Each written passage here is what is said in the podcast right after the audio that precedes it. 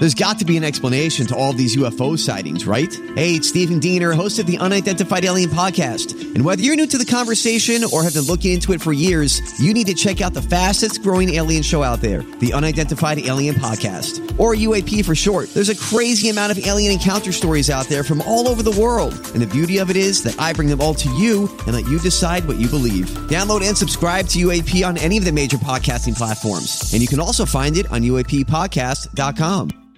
Hi, everybody. This is Adriana Trigiani. I'm the host of You Are What You Read. I have the privilege of interviewing luminaries of our times about the books that shaped them from childhood until now. We get everybody from Sarah Jessica Parker to Kristin Hannah, Mitch Albom, Susie Essman, Craig Ferguson, Rainn Wilson, Amor Towles, you name it, they come, they share. New episodes of You Are What You Read drop every Tuesday on Apple, Spotify, or any major streaming platform wherever you listen to your podcasts.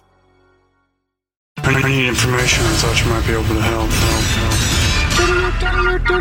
help. This is a My Talk Dirt Alert. Everything you need to know from the world of entertainment and pop culture at the top of every hour on My Talk 1071. Now tell us everything, everything. Well, celebrities like Demi Lovato and Zara Larsson are coming forward to defend Halsey after she reveals her armpit hair on the latest cover of Rolling Stone magazine.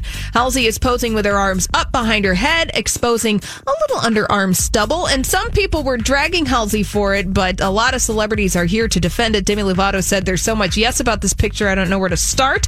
Zara Larsson said, I love the fact that they didn't edit the armpits like mo- most magazines would do.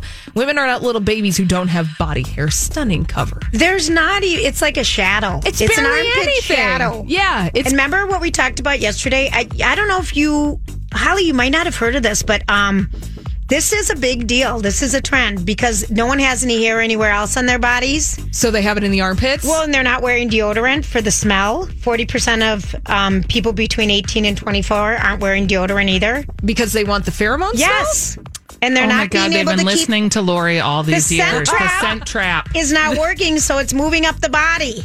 Ah, all right. Well, I guess as long as you have a scent trap, yes, wherever it, it. wherever it is on your body, wherever you feel most comfortable having that.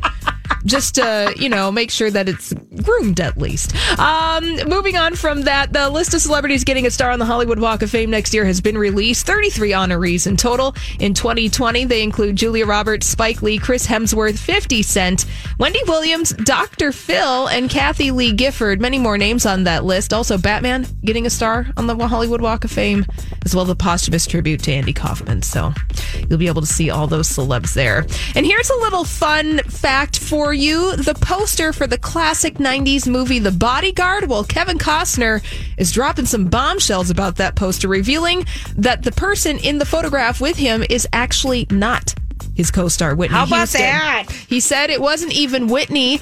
Kevin Costner said that Whitney Houston had gone home for the day and that was her double. Her head was buried in my shoulder, which was appropriate for the film anyway. So Whitney Houston not on the poster for the bodyguard. Whoa. Oh, all right. Well, that's all the dirt this hour. For more, check out mytalk1071.com or download the MyTalk app.